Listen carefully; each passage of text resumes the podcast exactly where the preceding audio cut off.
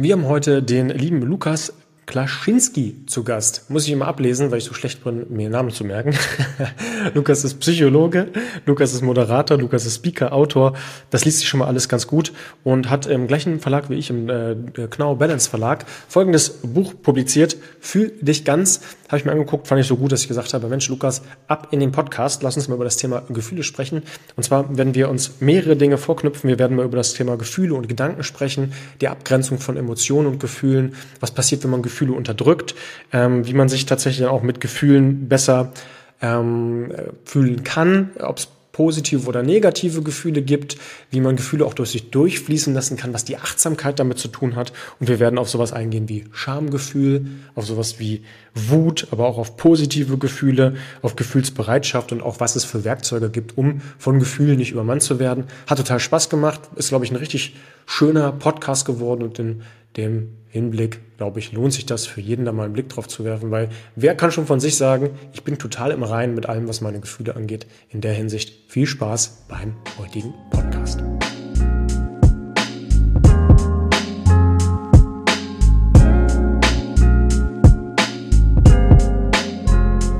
Eine kurze Unterbrechung für meinen Sponsor Smains. Smains ist ähm, ein kleines Unternehmen, was von Christian und auch Max Enter gegründet wurde, den ihr vielleicht schon kennt, wenn ihr den Podcast häufiger hört, weil er einer der ersten Podcast-Gäste war. Und wir haben uns über das Thema Vitalpilze unterhalten. Und das ist auch der Inbegriff dieses Unternehmens. Es geht also um Vitalpilze ganz explizit, um Pilze wie Cordyceps, die mehr Energie geben, Ratio und Heritium, die sich positiv auf den Schlaf auswirken können, aber gleichzeitig auch die Darmschleimhaut pflegen.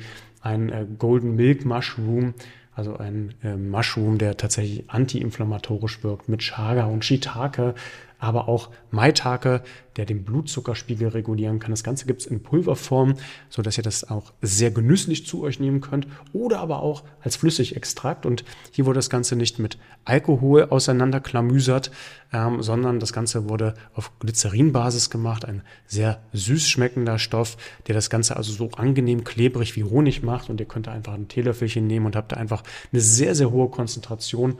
Ich mag total gerne diesen Cordyceps, um sich einfach zum Kaffee zusätzlich nochmal in den Tag ein bisschen zu pushen. Mag aber auch gern Maitake, weil Maitake für mich eher ausbalancierend ist. Ich also merke, wenn ich total überschieße, kann ich Maitake nehmen. Und für alle, die ein bisschen Darmprobleme haben, sind Reishi und Heritium eine ganz tolle Alternative. Gerade in so dieser Erkältungszeit, die dann im Herbst und im Winter, manchmal auch im Frühling ja noch vorhanden ist, ist dann das Flüssigextrakt Immun, was dann auf Basis vom Mandelpilz und von Chaga zusammengestellt wurde, mein Favorit. Also ihr seht, hier gibt es eine ganz große Auswahl und könnt euch da gerne auch nochmal auf der Homepage informieren. Die werde ich euch auch nochmal verlinken. Und als kleine Entscheidungshilfe gibt es von mir immer nochmal den Code MyBodyMind5, aber auch den werde ich euch nochmal verlinken, sodass ihr da einfach euch mal ausprobieren könnt und mal gucken könnt, wie die Kraft der Vitalpilze der Natur, die schon seit tausenden von Jahren in nahezu allen Kulturen genutzt wurde, dann auch auf euch wirkt. Viel Spaß dabei! Moin Moin und herzlich willkommen bei Ganz Gesund, eurem Podcast für einen ganzheitlichen Gesundheitsansatz mit meinem heutigen Gast Lukas Klaschinski und natürlich mir, Dominik Barko. Wir werden uns heute über das Thema Gefühle austauschen und auch über sein brandneues Buch Fühl dich ganz, wo das Thema Fühlen ja schon im Namen steckt. Moin Lukas, schön, dass du da bist. Ja, danke, dass ich da sein darf. Das äh, freut mich, weil ich kenne dich ja von Insta. Also kennen, es fühlt sich immer so an, als ob man den anderen kennt, aber man kennt den ja gar nicht, nur visuell und hat, macht sich dann so einen Eindruck und dann ähm, trifft man sich. Ja, ich ho hoffe nicht zu negativ der erste Eindruck oder nicht anders großartig als Insta. Okay, okay schön. Ähm, du warst ja schon äh, auf einigen Buchtouren jetzt mit Sicherheit und äh, bist auch ein bisschen im, im, ja, äh, in, durch die Nation reisen, so könnte man es glaube ich nennen, ein paar Bücher unterschreiben und Buchtouren und mit Sicherheit wurdest du auch schon ganz häufig interviewt und wirst mit mhm. Sicherheit ganz häufig diese Frage hören, aber dennoch stelle ich sie dir nochmal, wie fühlst du dich heute? Mm. Ich kann ganz ehrlich sein, die letzte Woche, nachdem die Buchtour vorbei war, die war nochmal eine riesen heftige Geschichte. A, weil du ja den ganzen Leuten begegnest, die das Buch lesen ähm, oder gelesen haben oder lesen wollen, weil dir ganz, ganz viele Fragen gestellt werden, weil Menschen auch mit sehr, sehr anspruchsvollen Lebensthemen auf dich zukommen und dir ihr Vertrauen schenken. Das hat mich ähm, einerseits total glücklich gemacht und andererseits war es auch ziemlich anstrengend für mich und jetzt die Woche fühle ich mich ein bisschen leer. Und auch heute gewinne ich gerade so ein bisschen Kraft zurück, als ob der Akku schon ganz gut ausgeleert war. Also als ob ich mit so einem Elektroauto nach Österreich fahren wollte und die letzten 15 Prozent bringen mich noch so in die Berge zu meinem rettenden Hotel, wo ich das wieder anstöpseln kann. So fühle ich mich. Okay. Es ist aber, glaube ich, auch normal, dass, dass so Zeiten in so einem Leben, wo man jetzt mal ein Buch publiziert, das macht man ja auch nicht alle drei Wochen, dass, dass der Akku auch gerne mal ein bisschen leer gesaugt werden darf. Äh, ja. Thema Selbstakzeptanz. Vielleicht kommen wir da nachher nochmal drauf zu sprechen. Mhm. Aber ihr merkt schon, Lukas spricht gerne Bildsprache. Das mag ich insofern ganz gerne als das äh, komplexere Fachthemen, auch aus der Psychologie, die auch unglaublich komplex dargestellt werden können, wenn man das möchte, äh, auch für äh, dich und mich ganz einfach zu verstehen sind. Ähm, ja, ich, wir hatten tatsächlich schon mal vor ein paar Monaten einen Podcast auch zum Thema Emotionen mit der Dr. Stefanie Rukavina. War ganz interessant, weil wir da erstmal versucht haben, überhaupt so eine Scharfstellung zu, zu bekommen, was ist eigentlich der Unterschied zwischen Emotionen und Gefühlen? Was sind Gefühle überhaupt? Gibt es da so eine Art Definition zu? Und ich hatte ganz am Anfang in deinem Buch gelesen, dass du erstmal eigentlich auch gesagt hast, Mensch, mit Sicherheit könnte man das irgendwie auseinanderklamüsern, aber letzten Endes macht das für den Endverbraucher gar nicht so viel Sinn. Ähm, letzten Endes kann man das eigentlich als Synonym verwenden. Ähm, ist das tatsächlich so oder würdest du sagen, naja, da gibt es schon grobe Unterschiede, wo man nochmal drauf eingehen müsste? Also in der Therapie und ich schreibe ja eher Bücher für die Anwendung, das heißt für den Umgang mit unseren Gefühlen und für die Annahme von Gefühlen und Emotionen, spielt es nicht so eine Rolle, ne? Ob jetzt was äh, so reaktiv ausgelöst wird oder ob was über Gedanken erzeugt wird. Ähm, ich glaube, für die Arbeit mit diesen Gefühlen ist die Unterscheidung nicht so wichtig. Darum nehme ich die auch nicht vor. Weil was wollen wir am Ende? Ne? Wir wollen am Ende alle ein erfülltes Leben führen und wir wollen, das Zweite, ähm, einen guten Umgang mit den Herausforderungen, denen wir im Leben begegnen, finden. Und darum geht es am Ende. Und deswegen finde ich den Umgang mit Gefühlen und Emotionen wichtig. Ähm, und ich verwende beide Begriffe synonym. Okay. Letztendlich ist es auch wichtig, was, was wir in der Praxis überführen und nicht, äh, ob es dann irgendeine äh, sag mal, Definition gibt, die dann für, für Psychologen, Schulen interessant ist äh, oder, oder für Studium interessant ist, sondern wie gehe ich letzten Endes mit, mit dem Thema überhaupt um. Ja. ja, und was ich so krass finde, an Gefühlen, eigentlich alles in uns, ne, ist Gefühl. Am Ende geht es immer ums Gefühl. Auch in der Therapie geht es am Ende immer darum, die Gefühle anzunehmen, die waren in der Situation und um einen Umgang mit denen zu finden. Und alles, was wir sehen, schmecken, hören, riechen, fühlen, selbst was wir denken, wird in uns in Gefühle übersetzt. Und darum finde ich es so wichtig, da einen Zugang zu, zu haben, weil wenn wir das nicht haben, ist es so, als ob wir ein Fremder im eigenen Land sind und nicht wissen, wo es lang geht, weil wir gar nicht diese Informationen bekommen. Und darauf hm. zielt quasi mein Buch ab. Du hast schon was ganz Interessantes, finde ich, gerade im, im, Nebensatz erwähnt, dass wir Gefühle wahrnehmen, also erstmal erkennen und mhm. dann auch annehmen, was ja letzten Endes schon indirekt impliziert, dass Gefühle ja, oder dass ja gar nicht so wichtig ist, ob das Gefühl jetzt positiv oder negativ ist. Äh, und dahingehend vielleicht auch meine erste Frage, gibt es überhaupt sowas wie positive oder negative Gefühle? Also in unserer Sprache gibt es das, das ist sehr stark verankert. Was heißt das denn? Dass es Gefühle gibt, die negativ sind im Sinne von, ähm, vielleicht fühlen sie sich unangenehm an. Ich unterscheide nämlich zwischen angenehm und unangenehm. Jedes Gefühl hat eine wichtige Botschaft für uns. Manchmal ist diese Botschaft aus der Vergangenheit und da ergibt das Sinn, das herauszufiltern. Ist das ein Klopfen aus der Vergangenheit oder bezieht sich das aufs Hier und Jetzt? Und wie wir das machen können, da können wir später zu kommen, wenn du magst. Ähm, und am Ende hat jedes Gefühl eine Botschaft für uns. Und wenn wir sagen negatives Gefühl, inwiefern können wir dann überhaupt die Botschaft wahrnehmen, zulassen und diese auch hören? Und darum rede ich von unangenehmes Gefühl, was eine unangenehme Empfindung in uns auslöst. Und das ist ja meistens Angst, das ist die Ohnmacht, das ist die Scham. Also es gibt nicht viele Leute, die Scham angenehm finden. Könnte ein krasser King sein, aber es ist wahrscheinlich auch ein paar. Aber ich finde Scham krass unangenehm. Und es gibt angenehme Gefühle wie die Liebe, wie die Freude, wie das Glück, die Zufriedenheit. Ne? Ähm, mhm. Und da unterscheide ich. Okay. Ja, dieses Thema Scham, äh, das Einzige, was mir gerade gekommen ist, äh, Fremdschämen, ist ja für manche doch irgendwie so eine Art Genuss. Ne? Also, also, bei mir persönlich ist es so, ich kann das überhaupt nicht äh, ab. Also ich, ich konnte mir auch nie äh, super, ups, die super Pannenshow früher angucken, wenn irgendwelche Leute hingefallen sind, wo manche Leute sich beäumelt haben. Äh, ich, ich habe irgendwie so dieses, dieses Schamgefühl, das äh, ist für mich ganz, ganz unangenehm. Auch im Übrigen, wenn ich irgendwie so Trash-TV-Sachen gucke. Also kann ich mir gar nicht angucken, weil ich das äh, Gefühl so unangenehm finde, dass ich mir denke, ja, muss ich mich jetzt nicht zwangsweise in diese Situation begeben, wenn, äh, also nicht, weil ich es nicht aushalten könnte, sondern einfach, weil ich mir denke, ja, warum muss ich das denn eigentlich tun? Vielleicht kommt bei dir auch ein Mitgefühl da rein für die Menschen, die sich dort befinden. Ne? Also beim Trash-TV wie viele Leute wissen eigentlich, die dort vor der Kamera sind, welchen Preis sie gerade bezahlen für das, was sie bekommen, ne? Ähm, hm. klar, sie haben die Chance, aus einem relativ normalen Alltagsleben einzutauchen in eine mediale Welt und dort vor die Kamera zu kommen. Ähm, dann vielleicht mit ihren 300, 400.000 Instagram-Followern, die sie dann generieren in solchen Shows, ähm, die nächsten fünf oder zehn Jahre ordentlich Cash zu verdienen. Das ist der Preis, den sie zahlen. Der andere Preis ist, dass sie krass vorgeführt werden und sich selber natürlich auch vorführen, aber inwiefern gibt es da ein Bewusstsein drüber und vielleicht hast du einfach ein Mitgefühl dem Prozess gegenüber und ähm, kannst deshalb das gar nicht so gut gucken und ertragen, was da stattfindet. Ne? Das ist ein bisschen Brot und Spiele, bloß für die Neuzeit in den Medien. Und auch wenn Leute sich wehtun, ich glaube, dass da eher dein Mitgefühl reinkommt wenn die stolpern, sich in beschämende Situationen begeben. Und wir alle haben ja Spiegelneuronen. Das heißt, das, was bei denen passiert, referiert ja auch in uns. Ne?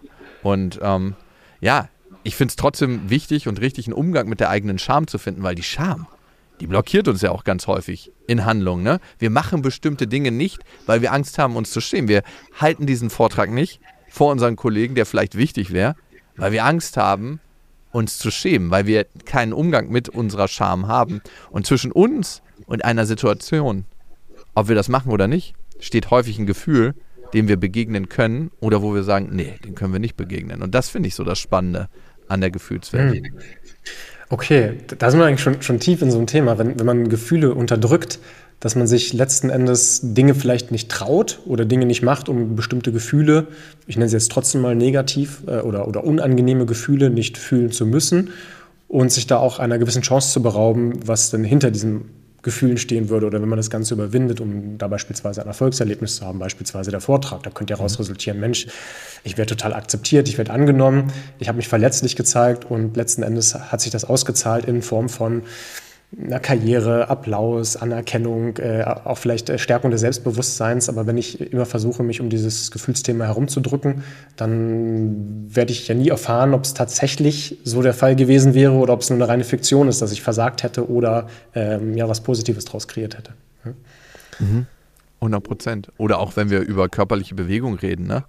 Ähm, wenn man eine neue Sportroutine einschleift zwischen mir und der Sportroutine steht meistens ein Gefühl, was ich nicht ertrage, wenn ich Sport mache, weil, hey, machen wir uns nichts vor, Sport ist auch ganz oft unangenehm, ne? Also, während ja. ich Sport mache, denke ich, Halleluja, ist das unangenehm. Ähm, wenn ich Seil springe und beim 150. Durchschlag bin, äh, denke ich so, oh Gott, ey, das ist richtig unangenehm. Aber das Gefühl danach ist sehr belohnt.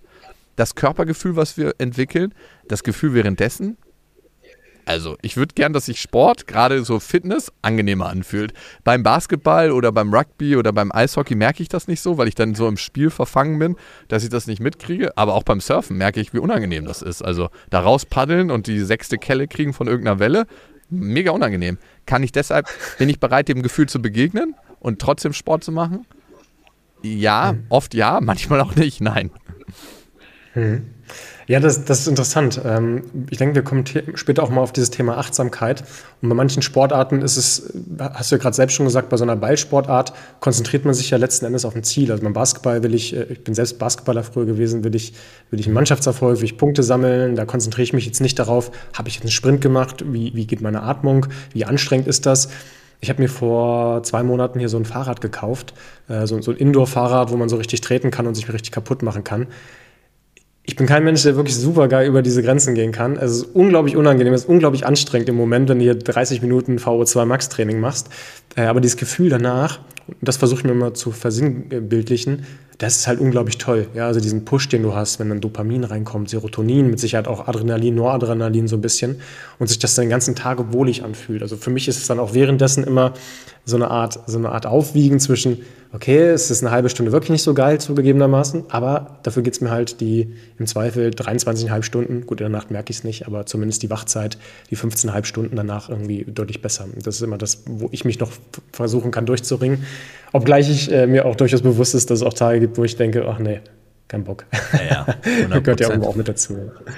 Ja. Ähm, in, ich habe hab jetzt gerade hier schon so ein paar, mit ein paar Neurotransmittern um mich geschmissen. Ähm, Gefühle ich meine, das, das eine ist ja was, was wir so in uns wahrnehmen und das andere ist ja auch irgendwo eine, eine biochemische Ebene.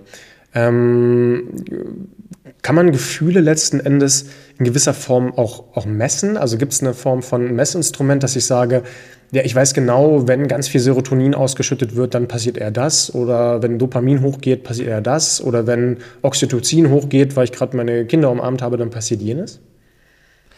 Ja und nein, ne? Also es ist nicht immer nur dieses eine und dann passiert das andere. Das ist eine relativ komplexe Zusammensetzung.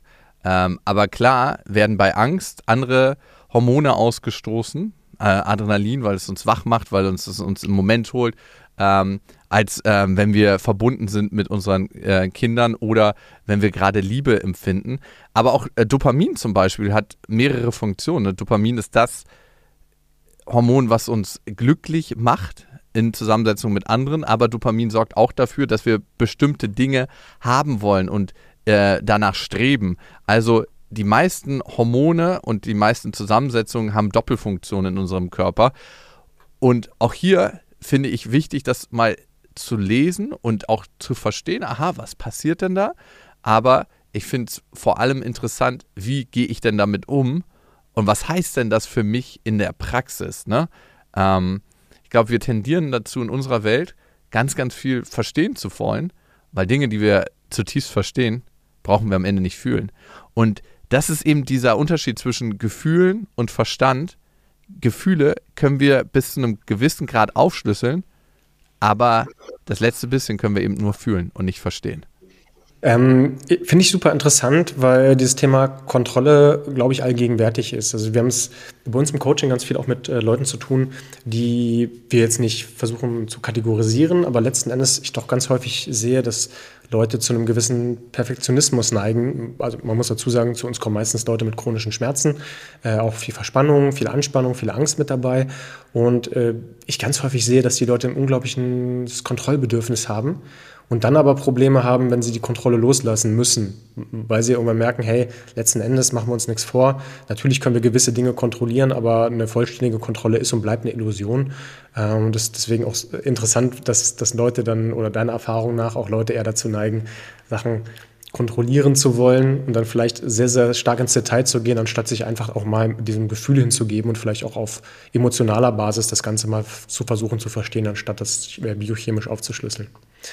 Ja, das ist so ein bisschen so, als ob wir immer Atlanten lesen und Bücher über die Berge, aber nie selbst in die Berge gehen und Bergsteigen. Ne? Es ist ganz gut informiert zu sein und zu wissen, hey, festes Schuhwerk ergibt Sinn, Knöchel hoch. Es ergibt auch Sinn, eine Trinkflasche dabei zu haben und ein Regencape, falls es gleich anfängt zu schütten. Aber ich muss da rausgehen in die Berge.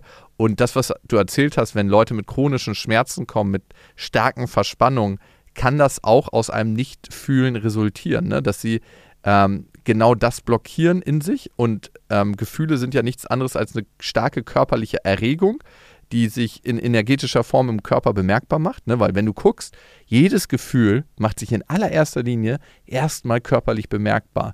Wir spüren das bei Freude. Da haben wir so eine Leichtigkeit im Bauch. Es ist so ein Kribbeln oft in der Brust. Es fühlt sich so an, als ob wir so von einem Riesen leicht hochgehoben werden, als ob die Schwerkraft ausgesetzt hat. Bei der Angst merken wir, Enge im Hals, Druck auf der Brust, Druck auf den Schultern, Anspannung im ganzen Körper. Bei der Wut merken wir, als ob jemand anfängt, unsere Füße zu kochen und so ein Sprudel den ganzen Körper hochgeht. Also wir spüren Emotionen, Gefühle auf körperlicher Ebene. Und wenn wir nicht diese Gefühle fühlen, dann kann sich diese Energie, die da ausgestoßen wird, manifestieren, auch in Form von Verspannung und Anspannung. Und Leute, die dazu tendieren, ihr ganzes Leben kontrollieren zu wollen, auch hin zu einem Perfektionismus. Und dann kann man sich darüber unterhalten, welchen tieferen Ursprung hat das denn eigentlich? Den fehlt meistens das Urvertrauen und damit auch das Gefühl, so wie ich bin, bin ich eigentlich gut genug und es ist ausreichend.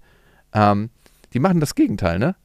Gefühle sind auf einer gewissen Ebene nicht ganz so leicht zu kontrollieren. Also Gefühle sind etwas, was auf uns sehr unkontrollierbar wirkt. Und deswegen tendieren Leute, die alles unter Kontrolle haben wollen, auch dazu, ihre Gefühle zu unterdrücken. Mhm. Ähm, aber da habe ich nachher nochmal, hoffentlich behalte ich den Gedanken, ähm, nochmal eine Frage zu, die ich interessant finde. Aber ich, ich finde es auch interessant, dass du sagst, letzten Endes äh, kommt jedes Gefühl oder meistens kommt jedes Gefühl auch mit so einer Art körperlicher Vorbotenschaft einher. Also, das gerade ja schon so schön plakativ gesagt, Mensch, ich kriege warme Füße schon irgendwie, bevor ich wütend werde.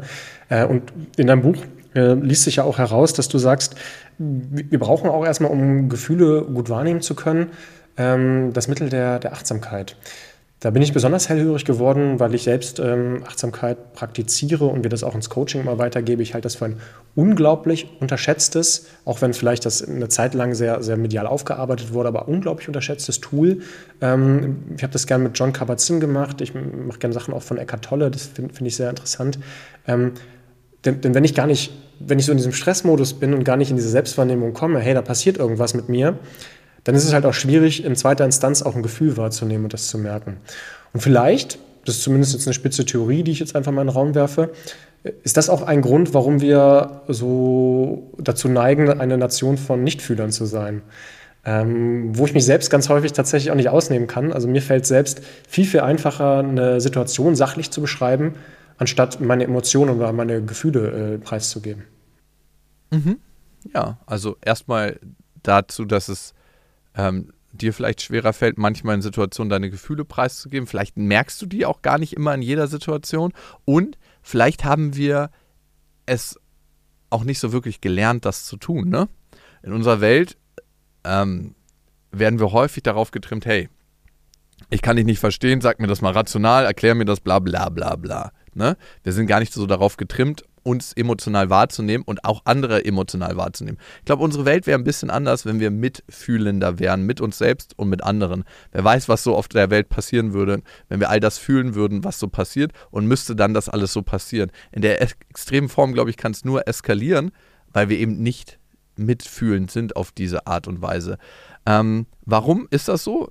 Weil wir es abtrainiert bekommen haben. Jetzt als Mann sind wir eher sozialisiert als, hey, die Harten kommen den Garten, die weichen in die Speichen, äh, mach dich mal gerade, äh, sei schön durchsetzungsfähig. Ähm, zwei Emotionen werden für Jungs häufiger sozialisiert, das ist die Wut und das ist die Freude, die Fußballemotion, so nenne ich sie. Die weicheren Gefühle, wie die Traurigkeit, die Scham, die wird eher abtrainiert, auch die Angst.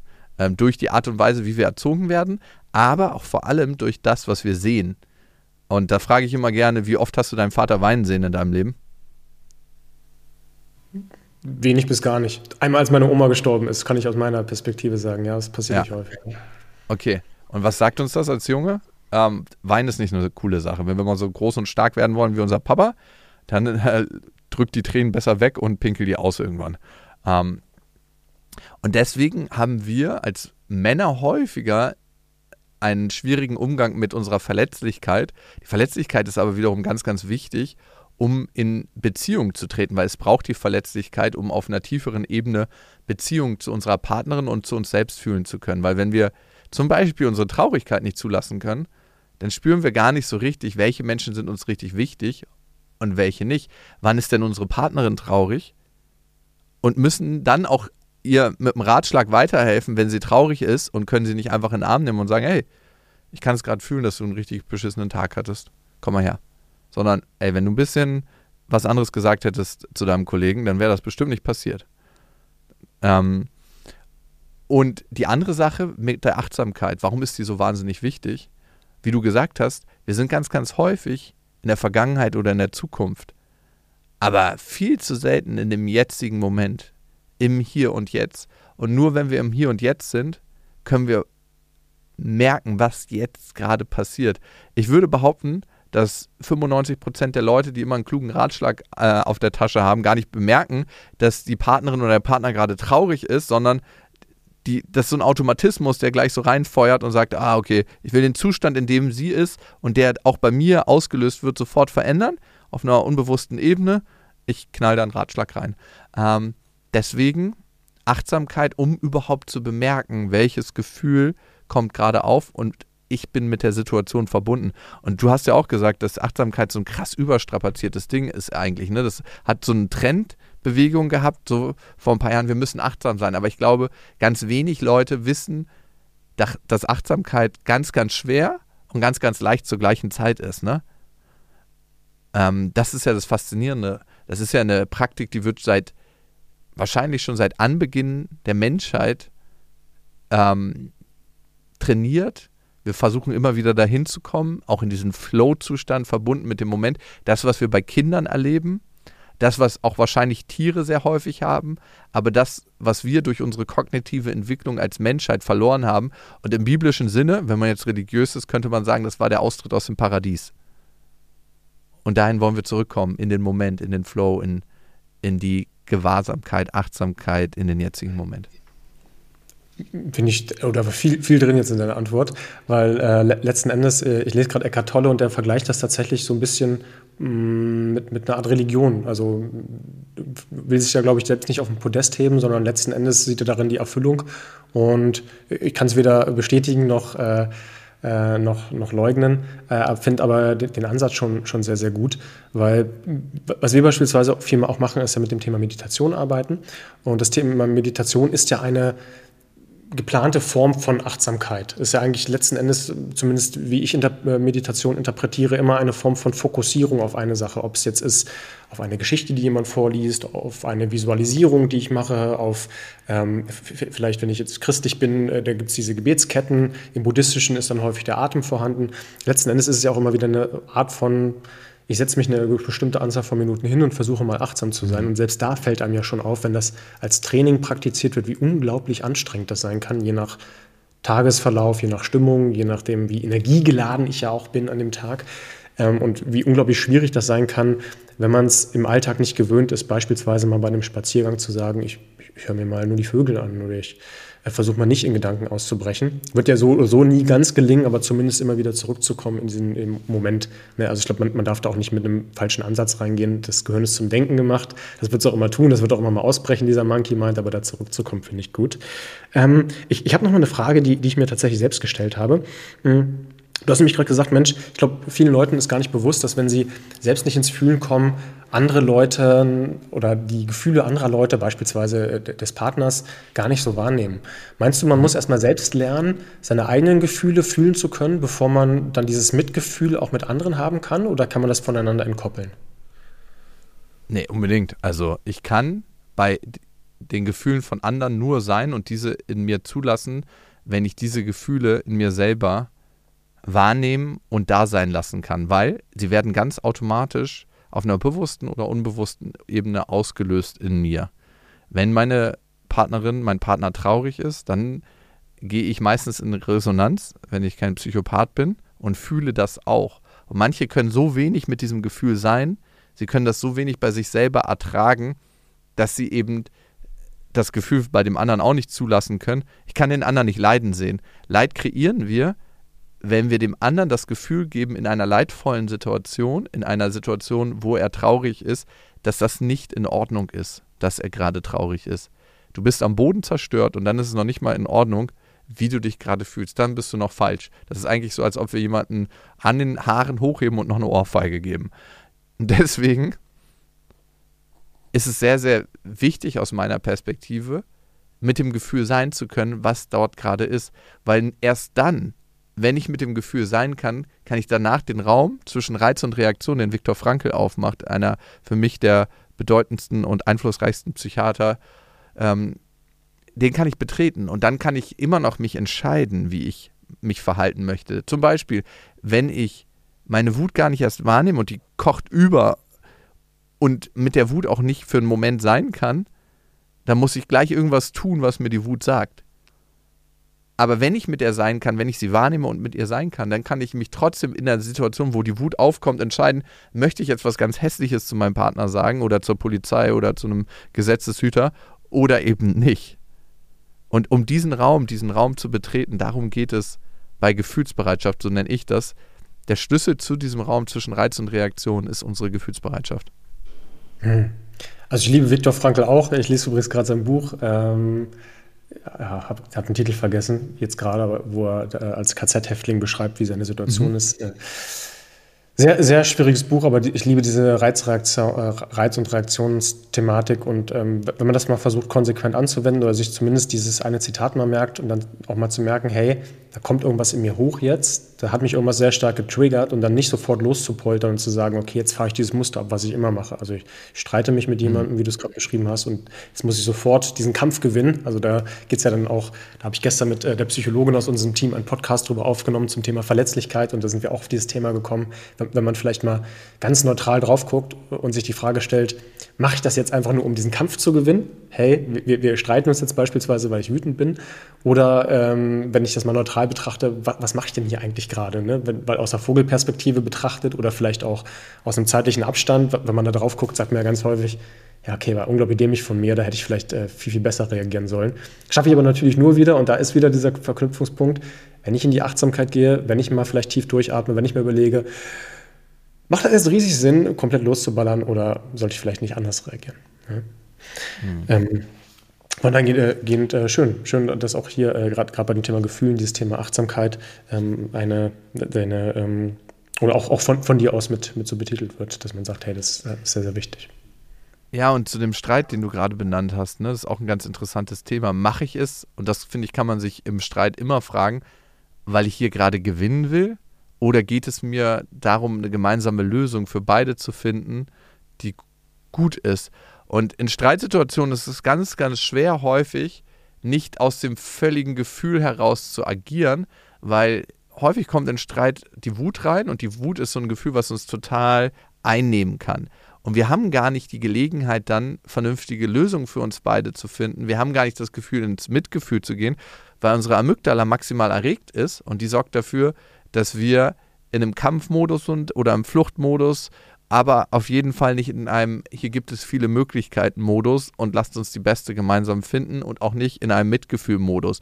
Und das muss man wissen und deswegen rate ich immer in so einer total sich anbahnend eskalierenden Situation, 20 Minuten, 25 Minuten Pause zu machen. Jeder macht mal einen Spaziergang oder atmet mal kurz durch, dann nochmal zusammenzukommen und zu gucken, was wollen wir ja eigentlich voneinander. Und ganz häufig, warum sprechen Streits aus? weil wir eigentlich gerade nicht in der Verbindung sind und weil wir ein bestimmtes Gefühl dann, das ist nämlich dieses Eskalieren, nicht ertragen können. Also ich kenne es bei mir, wenn bei mir ein Streit ausbricht, dann sagt jemand was zu mir, das ein Gefühl auslöst, was ich nicht ertragen kann in dem Moment. Und dann sage ich was zurück, ähm, damit ich dieses Gefühl nicht spüren muss. Und so schaukelt sich das dann hoch. Aber wenn jemand was zu mir sagt und ich einfach mal gucke, aha, was macht das gerade mit mir? Oh, krass, das ist super, super unangenehm. Ähm, möchte ich darauf jetzt so reagieren? Oder wie möchte ich darauf reagieren? Und wir haben ja immer das Gefühl, wir müssten sofort reagieren. Müssen wir aber gar nicht. Der andere wartet eh, bis wir was gesagt haben, in den meisten Fällen. Und wenn nicht, äh, hat es eh keinen Zweck, ne? wenn derjenige einfach nur sendet und sendet und nicht äh, mal auf Empfänger umschaltet. Okay, aber so wie du das beschreibst, ist es ja letzten Endes auch nur eine Art von ähm, eigener Emotionsunterdrückung, wenn ich dann in so einen Autopilot-Modus verfalle und dann irgendwie gleich lospolter. Hm, Überwältigung würde ich mal sagen. Also, das ist manchmal ein bisschen komplexer in dem Fall. Also, in einer Streitsituation kann es so sein, dass jemand was sagt, was einen eigentlich zutiefst verletzt, traurig macht, hilflos macht. Und bei vielen Menschen ist es so, dass sie Traurigkeit und Hilflosigkeit nicht fühlen wollen und können und dass sich ganz schnell die Decke der Wut darüber legt. Da sprechen wir von Primär- und Sekundäremotion. Und die Sekundäremotion will dich davor eigentlich schützen, diese primäre Emotion zu spüren. Manchmal ist es auch so in Streitsituationen, dass jemand so krass über deine Grenzen getreten ist, dass eben doch die Wut reinkommt und sagt, ey, halt, stopp bis hier und nicht weiter. Wenn du noch einen Schritt machst, dann, dann knallt's. Mhm. Ähm, ist, ist interessant. Ähm, übrigens auch dieses, dieses sich, sich mal Zeit zu lassen und den Raum zu nehmen. Ich weiß nicht, wo ich es gehört hatte. Ich versuche es gerade zu rekonstruieren. Ich glaube, es war mal bei Jay Shetty. Und der, der hat, glaube ich, gesagt, wenn er sich mit seiner Partnerin streitet, hat der, haben die immer einen so einen Organismus eingeführt, dass sie gesagt haben, sie machen einen Break sofort und sprechen über diese Thematik immer erst am nächsten Tag. Sie schlafen eine Nacht drüber und sprechen dann drüber, dass man einfach ein bisschen Abstand gewonnen hat und das Ganze dann auch aus einem klaren Kopf, aus dieser Emotion äh, heraus loslösend, dann auch diese Situation vielleicht ein bisschen sachlicher beurteilen kann. Fand ich eigentlich ganz interessant. Glaube ich, würde bei mir nie im Leben funktionieren. Aber vielleicht muss ich auch mal auf einen Versuch ankommen lassen. Nicht wegen meiner Partnerin, sondern eher wegen mir zugegebenermaßen. Ähm, vielleicht da auch nochmal äh, eingehackt. Klappt das bei dir immer? Das würde mich auch mal interessieren. Ich hatte heute erst eine Diskussion mit meinem Geschäftspartner ähm, wir hatten gestern ein Feedback-Gespräch ähm, mit einer Mitarbeiterin, was nicht ganz so gut gelaufen ist von meiner Seite, muss ich ehrlicherweise zugeben. Und er hat mir dann so gesagt, was ich hätte alles besser machen können und ähm, was nicht so gut gelaufen ist. Ne? Er ist auf jeden Fall ein richtiger König da drin, mich zu spiegeln. Und ich dachte dann, ich wäre früher wütend geworden und hätte so gesagt, ey, was fällt dir eigentlich ein, mir sowas hier zu sagen? Aber ich weiß heute, dass er mir was Gutes will, dass er unserer Firma was Gutes will, dass er meinen Prozess sieht und nicht irgendwie ähm, denkt, ich bin ein schlechter Mensch. Und dass ich dann mir anhören kann, was steckt da eigentlich für eine Botschaft für mich drin, auch wenn das gerade unangenehm ist vom Gefühl, äh, weil es mir sagt, hey, so, oh, ey, hast du wahrscheinlich Mist gebaut, ne? Hast du vielleicht nicht ganz so gut gemacht, wie du es gerne gemacht hättest. Ähm, hättest du besser machen können. Und dann äh, kann ich A, zu der Mitarbeiterin nachgehen und sagen, hey, wie hast du denn das empfunden? Wie war es für dich? Ähm, was äh, hättest du dir eher gewünscht? Was, wie ist das bei dir angekommen? Nochmal ganz konkret ins Gespräch gehen.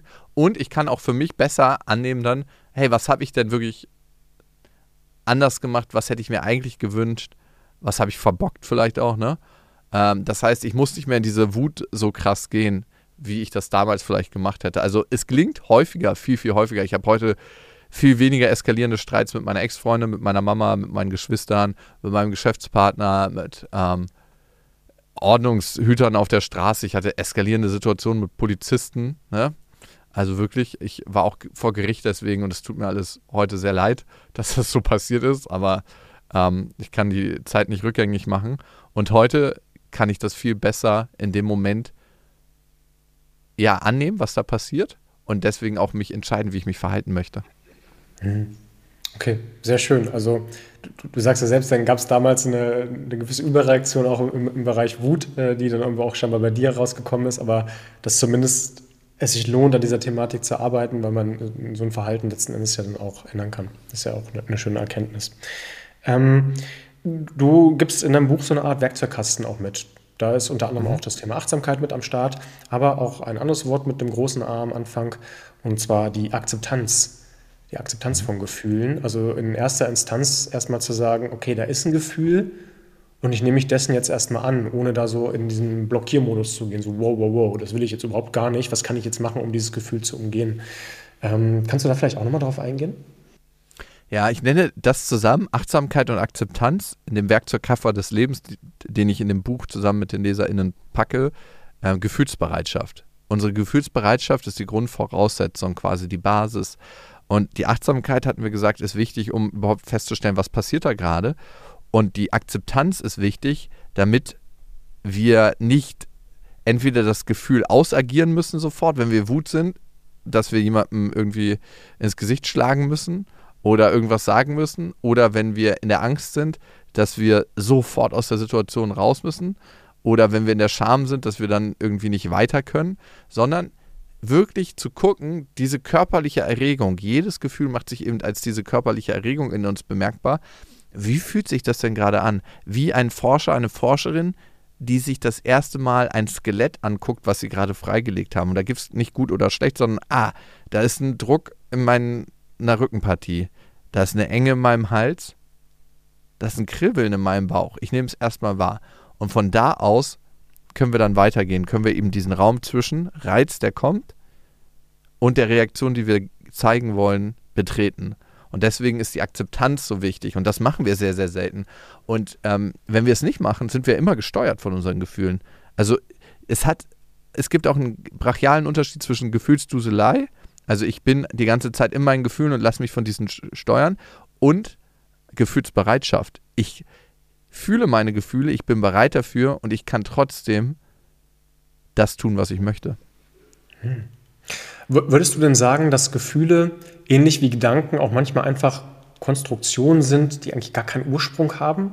Also, dass man auch einfach mal akzeptieren kann, hey, ich bin einfach wütend und das hat eigentlich gar keinen Grund. Oder ich, ich, ich bin jetzt einfach mal so ein bisschen traurig und äh, das lässt sich auch nicht ergründen, warum ich traurig bin. Und ich lasse das einfach weiterziehen und in 10 Minuten oder 20 Minuten bin ich vielleicht nicht mehr traurig. So wie jetzt ein Gedanken, der aufkommt, der in einem Moment unglaublich wichtig ist, in 20 Minuten wieder vergessen wurde und eigentlich gar nicht wichtig war. Oder meinst du, dass da immer eigentlich ein grundlegend eine Ursache hinterliegt? Hm, schwer zu sagen. Also ich bin mir auch sehr sicher, dass es dazu nichts in der Forschung gibt, dass äh, immer eine Ursache da ist. Also was ich sagen kann, ist, dass Gefühle manchmal auf die Vergangenheit referieren. Das heißt, dass eine Situation, die für mich augenscheinlich gar nichts mit dem Hier und Jetzt, ähm, mit der Vergangenheit zu tun hat, trotzdem ein Gefühl aus der Vergangenheit auslösen kann, Gefühl von Traurigkeit, von Hilflosigkeit. Und dann fühlen wir uns im Hier und Jetzt traurig auf einmal und wissen gar nicht so richtig, warum. Dann ähm, können sich Gefühle auch verschleppen, dass wir vor ein, zwei Tagen was gehabt haben. Wir waren so in unserem Jum, in unserem Kreisel des Lebens drin, dass wir gar nicht in der Situation bemerkt haben, was passiert ist. Und jetzt, wo wir mal ein bisschen runterfahren, kommt das alles hoch. Und es wird auch andere Sachen geben, die Gefühle auslösen. Manche Gedanken lösen ja auch Gefühle aus, das muss man auch ganz klar sagen. Ähm, was dann nicht unbedingt was mit dem Hier und Jetzt zu tun hat. Was ich immer wichtig finde, damit wir uns wirklich entscheiden können, ob wir unseren Werten folgen oder nicht, ähm, unterscheiden, lernen, was ist Vergangenheit und was ist wirklich angemessen für die jetzige Situation. Also ich bin früher in sehr, sehr vielen Situationen wütend geworden, wo meine Wut super unangemessen war und ähm, mich dann nicht von der Wut packen zu lassen und Dinge zu machen, die ich dann bereut habe, wie gesagt, wie vor Gericht stehen wegen äh, Beleidigung der Polizei. Ähm, das passiert mir heute so nicht mehr. Es kann sein, dass wieder eine neue herausfordernde Situation auf mich zukommt, wo das nochmal passiert, aber ich hoffe nicht. Ich werde auf jeden Fall die Gerichtsverfahren in nächster Zeit mal verfolgen, mal gucken, ob du da in den Schlagzeilen bist, aber ich, ich hoffe ja, mal nicht. Ähm, du, du hast das, die Begrifflichkeit Gefühlsbereitschaft ja gerade schon, schon erläutert. Ähm, und äh, ich meine, ich, ich, bin ja in Studien, bin ja sehr studienaffin, gelesen zu haben auch in deinem Buch, dass es auch eine Studie gab, die gezeigt hatte, wenn man gefühlsbereit ist, also auch so eine Gefühle wie Angst zulässt, wie, wie Wut, wie Trauer, dass kontroverserweise, zumindest auf den ersten Blick, das Thema Schmerzen dadurch geringer wird, anstatt mehr wird. Kannst du das vielleicht nochmal mhm. erklären? Mhm.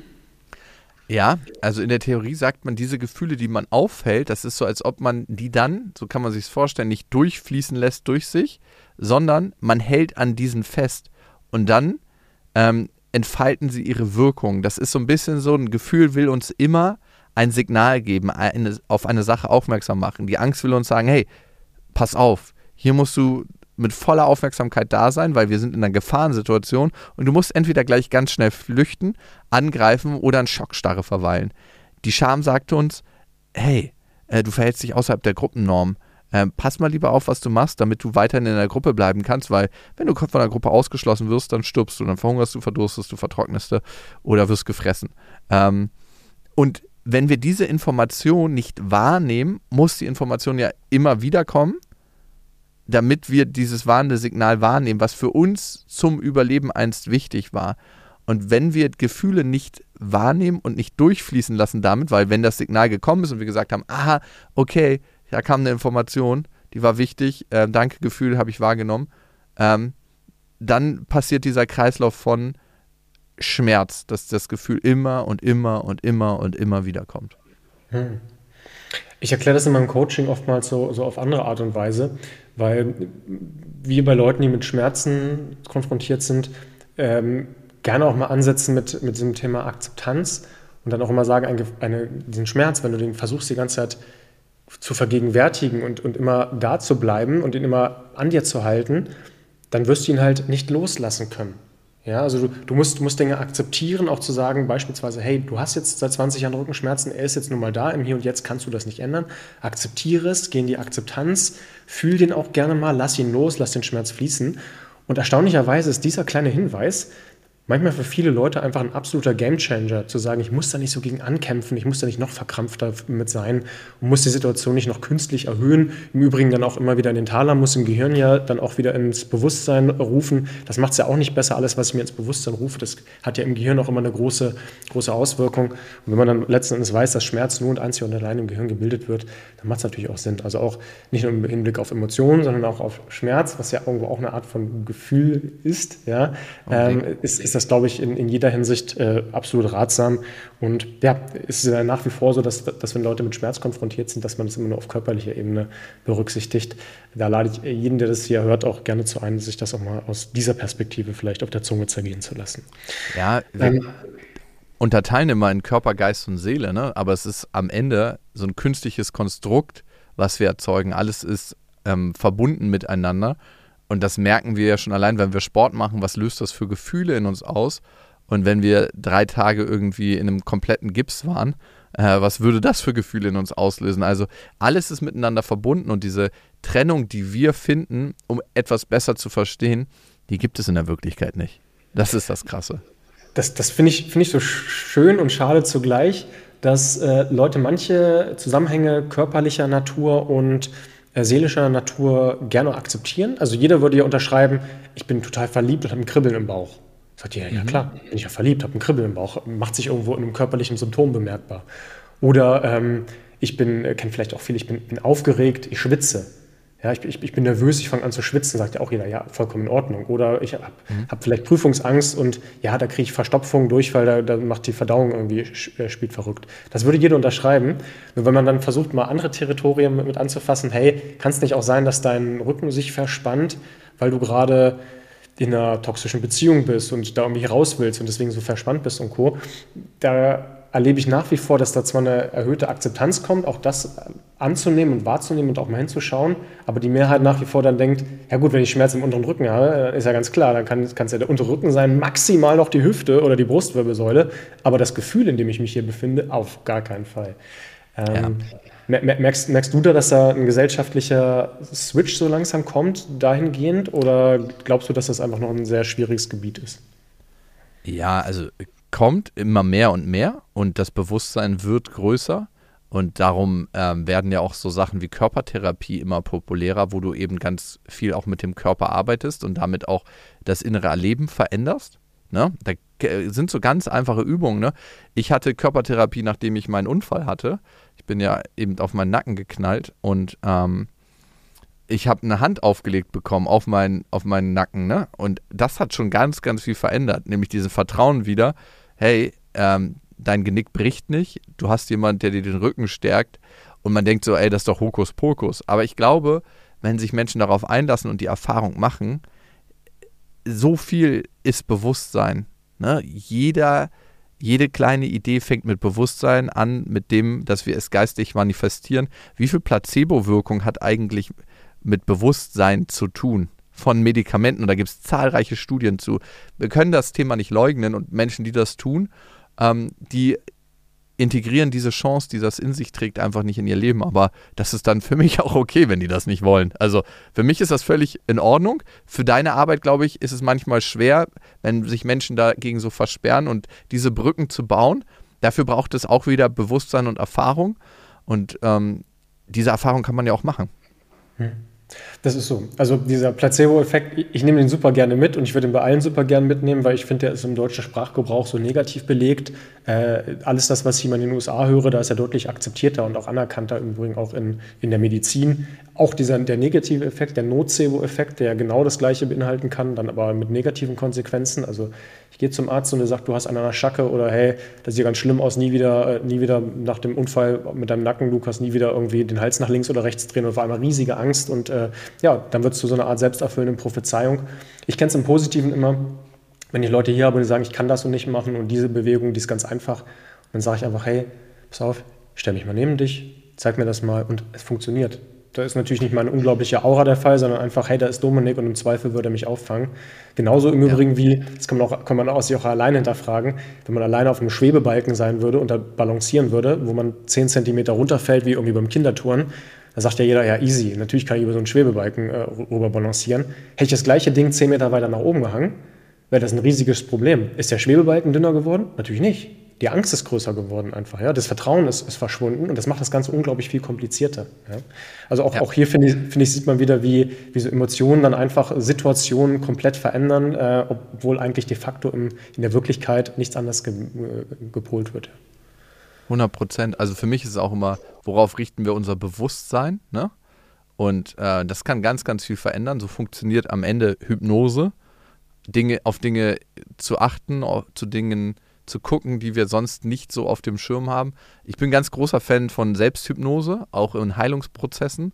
Hat eine ganz, ganz krasse Wirkung. Und wenn man sich Studien anguckt in der Medizin, wie Hypnose Heilungsprozesse unterstützen kann, wie Hypnose Blutung stillen kann, wie Hypnose Schmerzen lindern kann, dann muss man sich doch fragen, ist das fucking Hokuspokus oder wie funktioniert das? Und es funktioniert sehr viel über unser Bewusstsein, was mehr kann, als uns bewusst ist. Hm. Eigentlich wollte ich, hätte ich jetzt noch ein, zwei, zwei Sachen gefragt, aber das war eigentlich so ein schöner, so ein schöner Endsatz letzten Endes, dass ich den so, so eigentlich gerne so stehen lassen wollen würde. Ähm, Gerade auch, weil nochmal so ein schönes neues Thema eröffnet wurde. Vielleicht hören wir dich ja in einem Jahr nochmal zum Thema äh, Selbsthypnose. Da kann, also ich glaub, bin mir nämlich sicher, dass wenn ich das jetzt in der Community frage, dass dann ganz, ganz viele Fragen kommen, oh, wie mache ich das? Äh, aber da wollen wir vielleicht mal den Spannungsbogen spannen, weil ähm, da haben wir, glaube ich, viel zu erzählen. Wenn ihr das äh, interessant fandet, was Lukas und ich heute hier in so einem kurzen Austausch gemacht haben. Und wenn ihr vielleicht neben den Gefühlen der Scham, die wir angedeutet haben, neben den Gefühlen der Wut, auch mal mehr wissen wollt über das Thema Trauer, über das Thema Einsamkeit, über das Thema Angst oder andere Gefühle, die auch noch in deinem Buch beschrieben werden, dann kann ich euch echt Freude! Freude, stimmt, wir sind hier so bei negativen, wir sind hier so bei negativen Gefühlen. Glück, Freude, ja, Erfüllung. Ja. Ja, das sind ja auch alles Dinge, die, die man vielleicht erstmal bei den Gefühlen, wenn man das jetzt hier so negativ frame, nicht im Hinterkopf hat. Dann kann ich euch aber wärmstens empfehlen, natürlich mit äh, Lukas nochmal, ähm, entweder Lukas zu folgen, aber mit Sicherheit auch mal das Geld zu investieren in Lukas Buch, was gerade kürzlich erst rausgekommen ist, Fühl dich ganz, ähm, kann ich absolut empfehlen. Äh, zumindest den Teil, den ich bisher gelesen habe, super spannend, super plakativ und ihr habt ja auch gemerkt, in sehr lautmalerischer Sprache, sodass man das, glaube ich, verstehen kann. In der Form, Lukas, ähm, hat mir total Spaß gemacht. Äh, ich gebe dir nochmal das letzte Wort und ja, hoffe, dass wir uns dann bald wiedersehen. Ja, also äh, ich nehme ähm, gerne das Angebot an. In einem Jahr können wir nochmal gucken, ob wir über Selbsthypnose sprechen wollen. Ich finde, das ist ein ultra krasses Thema und hat auch eine krasse Kraft. Ich habe ja eine Ausbildung zum Hypnotherapeuten auch gemacht und habe echt da gemerkt, was da mit los ist. Also richtig, richtig spannend. Und wie wichtig unsere Gefühle sind, ähm, das fällt mir auch immer wieder auf. Und was mir dadurch, dass ich heute mit mehr Gefühl durchs Leben gehe, ermöglicht wurde, wie viel krassere Begegnungen ich hatte mit den Menschen um mich herum, wie viel intensiver mein Leben geworden ist. Und ich frage mich, wenn wir alle mit mehr Gefühl leben würden, angebundener, wie würde sich unsere Welt verändern? Wie viele Kriege hätten wir dann noch? Wie viele Diktatoren könnten auf der Welt das durchziehen, was sie gerade tun? Und ich glaube, deswegen geht Mitgefühl und die Hinwendung zum Gefühl über das Persönliche hinaus und ist eigentlich eine Sache, die uns alle etwas angeht. Hm. Thema Angst könnte ich mir gut vorstellen, dass es in so einer Diktatur eine große Rolle spielt. Ähm, ja, ich glaube, wir, wir hatten genug Gesprächsstoff noch für, für einen zweiten Podcast. Ich nehme mich beim Wort, wir haben das jetzt hier live aufgezeichnet. Du kommst irgendwann aus der Nummer nicht mehr raus, wenn ich dich nochmal kontaktiere. okay. hat, hat, mir total Spaß gemacht, Lukas. Ähm, und ja, freue mich dann irgendwann nochmal auf einen zweiten Austausch mit dir. Vielen lieben Dank. Und ich will irgendwann mal mit meinem Nacken zu dir kommen, weil ich habe da immer noch ein bisschen Schmerzen drin. Du bist hier herzlich eingeladen. Äh, du, können wir ja gleich nochmal drüber sprechen. Du weißt ja, wie du mich findest. Ja. okay. Mach's gut, Lukas. Ciao. Ciao, danke für die Einladung. Das war's auch schon wieder mit unserem Podcast. Und wenn euch der Podcast gefallen hat, dann tut mir noch einen großen Gefallen. Dauert echt nicht lange. Gebt diesem Podcast eine 5-Sterne-Bewertung bei Apple oder Spotify, weil das mir einfach hilft, auch in der Außenwirkung zu zeigen, wir sind ein guter Podcast, wir helfen Leuten, wir haben relevante und gute Themen und äh, dieser einfache Klick hilft mir einfach dabei, hochwertige, wirklich gute Leute in den Podcast einzuladen, weil die Leute haben auch viel vor, die brauchen äh, natürlich auch ihre Zeit und die überlegen natürlich auch, in welchen Podcast gehe ich. Und wenn ihr damit zeigt, hey, das ist was, was gut ist, dann kommen die gerne auch zu uns. Ansonsten würde ich euch nochmal in den Show Notes das Buch von Lukas verlinken. Fühl dich ganz. Ist tatsächlich ein sehr schönes Buch. Wie gesagt, vom gleichen Verlag, über dem ich auch unser Buch publiziert habe. Unbeweglich war gestern, was ich zusammen mit Dr. Katharina Kessel geschrieben habe. Äh, und auch nochmal sein Instagram-Account, sodass ihr auch da euch nochmal umgucken könnt, was es Neues über Lukas gibt. Ansonsten haut rein, bleibt geschmeidig. Bis zur nächsten Episode.